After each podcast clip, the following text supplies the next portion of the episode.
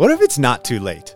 What if you truly can retire confidently? I'm Telton W. Hall, certified financial planner and best-selling author of The Secure Solution, creating a high-quality retirement in a low interest rate world. My team and I have engaged in thousands of retirement planning sessions with middle and upper middle class Americans, people like you with their own unique fears and families and their own messes and their own successes. And they have done just that retired confidently. If you're willing to go with me, I can tell you how. It's story time. Let's go. Hello, my friends. Welcome to the podcast today. Thanks for joining me. I'm excited to visit with you today. I have a couple stories to share with you.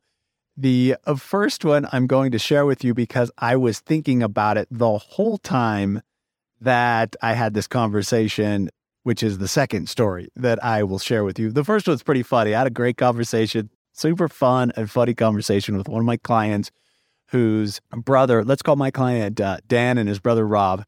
So uh, brother Rob buys an RV in Oklahoma City and talks Dan into flying back there with him to pick it up and drive it home.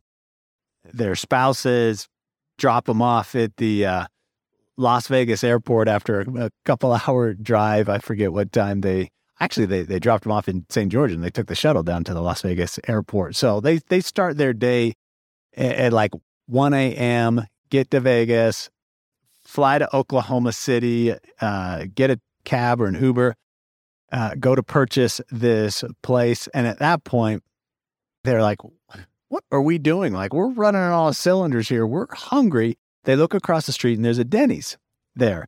And they're starting to get warning signals for a tornado coming through. And they're like, well, we better go eat while we have a chance here before we before we have to hunker down and he was telling me this is a funny part of the story that, that in Utah we don't deal with with tornadoes and they were kind of in a this was like a, a repair place for RVs where they were they were picking it up and the guy that was checking it over making sure it was in good shape was down uh, in a pit where you had to drive the RV on basically 18 inch wide planks across this pit. And so that was sketchy in and of itself. And then the guy's checking it over, making sure it's good. And my client's alarm or phone just keeps going off and he keeps looking at it. And there's all these tornado warnings. And he's thinking, buddy, if if I start hearing something happen, I'm crawling down there with the mechanic in that pit. I don't I don't know how I'm supposed to get out, but I'm going right down in there with him. And so and, and then they start thinking, geez, man, if something actually happens, we're hungry. We've been at this here and we're on a mission to get this thing and start heading back because they had a few hours to drive before the hotel that they had booked. So they see Denny's across the street. They run over to Denny's, sit down, and uh, my client Dan goes, "You know what? Let's. I'll just have the, the chicken fingers." And the the nice waitress tells him, "You know what? I'm sorry. We're we're all out of chicken products. And he goes, so he looks at the man, how, oh, okay, how, how about the, the Cajun skillet? And she says, no, that's, I'm sorry, that's, we're all out of chicken products. That's a Cajun chicken skillet. And he goes, oh, all right. Well, just, how about chicken fried steak? And she, she goes, sir, I am sorry, but we are all out of chicken for, or we are all out of chicken products. I think she was just maybe, you know, unnerved. They got all the tornado signs going off. Said, I'm sorry. And so he looks up at her and he's like, I wasn't going to complain. And so I go, Dan says, uh, how about an omelet then? And then Dan's brother, Rob, like, Dan, she told you there's no chicken products. And the lady goes, Oh no, that's fine. I'll get you, I'll get you an omelet. So it was good. It was a funny story. We were just laughing about how I, I'm certain that that waitress knew that chicken fried steak was not chicken, but there was just a, a miscommunication happening there that uh, that made for a funny story, but really reflects how so often just kind of something we have in our mind it sticks there even when potentially it's not accurate, which leads me to the second story. Had a, a conversation. This one was not as fun or funny by any means uh, with one of my clients. Her husband uh, passed away last year. And we've been working through in their situation a lot of moving parts associated with that. And we love her to, to bits and we love the fact that we can help navigate all of that in some way to make it easy. But man, it's just often it's just not as easy as we want to make it for them. But in this case, one of the items on our action item list is that not right now, but at some point in the future, she really wants to sell the home. She wants to downsize the home. It's a beautiful, beautiful home. Her husband designed it, built it, some of it themselves, but obviously they oversaw the whole construction of that and um, owner did an owner build on it and and so she loves it but at the same time it's not what she's going to want to be in for years and years to come and I had wanted to visit with her about the rules around when you sell a home that has appreciated some of the tax implications uh, regarding that. And she had made the comment that she's like, Well, I'm just glad that when you sell your home, you just don't have to pay taxes on those gains. And that is a, a miscommunication that people have heard and they've heard it repeated often enough that they just kind of think that that's the reality of of the situation and there's a little bit more to it than that that i want to explain it just as clearly and, and cleanly as possible so that you will understand how that works. When it comes to what's called the personal residence exemption, it does not mean that no matter how much gains you have on the sale of your home, that you do not have to pay taxes on it.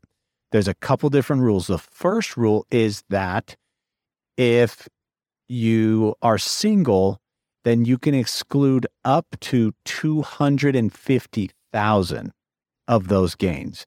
And the funds on top of that are going to be capital appreciation, probably long term capital gains, unless you, well, you would have had to hold it for more than a year to exclude the 250,000. So these would be long-term capital gains and that you have to pay taxes on. If you're married filing jointly, then that number doubles. So it goes to 500,000. And so in this situation where she's looking at me going, I have heard for years you don't have to pay taxes on your home. I need this money to turn around and buy another home, one that's going to be suitable for my situation for years to come. And the answer is I, I know, I understand that.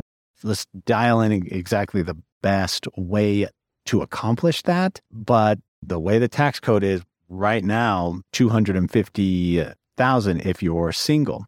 In this particular situation is you have two years after the date of death to get the full 500,000, which is a bit of a, I want to call it a sticky um, tax rule to put a widow or widower in a situation where they built this home together, they've stayed in a long time, it's appreciated, probably at least 500, maybe more, and now they they have to make a time crunch decision to say I have to be out of this place in 2 years, like can you give me 3? Can you give me 5 to to to figure it out? In this case the tax code says no. You have 2 years to to sell in order to to get that personal resident exemption. Just as maybe a a piece of information without going into too much detail, there is what's called a, a step up in basis that they work a little bit differently from state to state, whether you're in a community property state or or not. But that basis calculation could end up helping you if you are in the situation where uh, you've lost a, a spouse and you own the, the home together. So just just put that in the back of your mind that oh I need to find out about a potential step up in basis that could help mitigate some of the the capital gains. But in the plain vanilla personal residence exclusion, the rule is 250,000 single, 500,000 married filing jointly and you have need to have owned and use that home as your main home, as your personal residence for at least two years out of the five years leading up to the sale of your home. And those two years actually can be aggregated. So you might have lived in it for one year and and gone somewhere to, you know, maybe did in the last five years, maybe you lived in it one year, you served a um, went on a, a service trip for a year or or two years, came back, lived it in another year. So that that aggregates two right there, and then you were you were gone again, living someplace else, and then you come back and you sell it, and all within five years you lived in it for an aggregate of two years, and described it as your personal residence. Very likely claimed it tax wise that way as your personal residence two of the last five years, then that's how you get the 250 or 500,000 excluded gains. So I just, this whole time I kept thinking about like somewhere along the lines, nobody had, had explained to, to that poor waitress, chicken fried steak is not chicken. Or maybe she had heard someplace, or maybe she was just a little confused and all of that's okay and acceptable. Uh, when it comes to understand the personal residence exemption, I wanted to make sure that none of my listeners were confused or, or out of line there. Even though that's not great news, it's better to know the news and understand that and start to plan accordingly. Hey, thanks for joining me this week. Have a great one. Hey, folks, one last thing. If you have not checked out the Retire Confidently program recently, you really need to. We have drastically changed the cost associated with that program. So to go to teltonhall.com forward slash program and then click sign up and then put in the discount code podcast. Podcast, all caps. You're going to be blown away at the price that you'll pay for what a program that could massively change your retirement outlook, your confidence towards your retirement, and make thousands, ten thousands, even hundreds of thousands of dollars of difference in your retirement. Don't miss this. Take advantage of it right now. TeltonHall.com forward slash program. Click sign up Use the discount code podcast in all caps. And for the price of, I mean, the less than a pair of basketball shoes, less than a really nice dinner out, you can get access to a program where we've seriously tried to give you every tip, every trick, every piece of education, every strategy that we can to turn any angst you have about retirement into confidence towards your retirement. Check it out, teltonhall.com forward slash program. I am super excited for you. Your future retired self is ecstatic for you.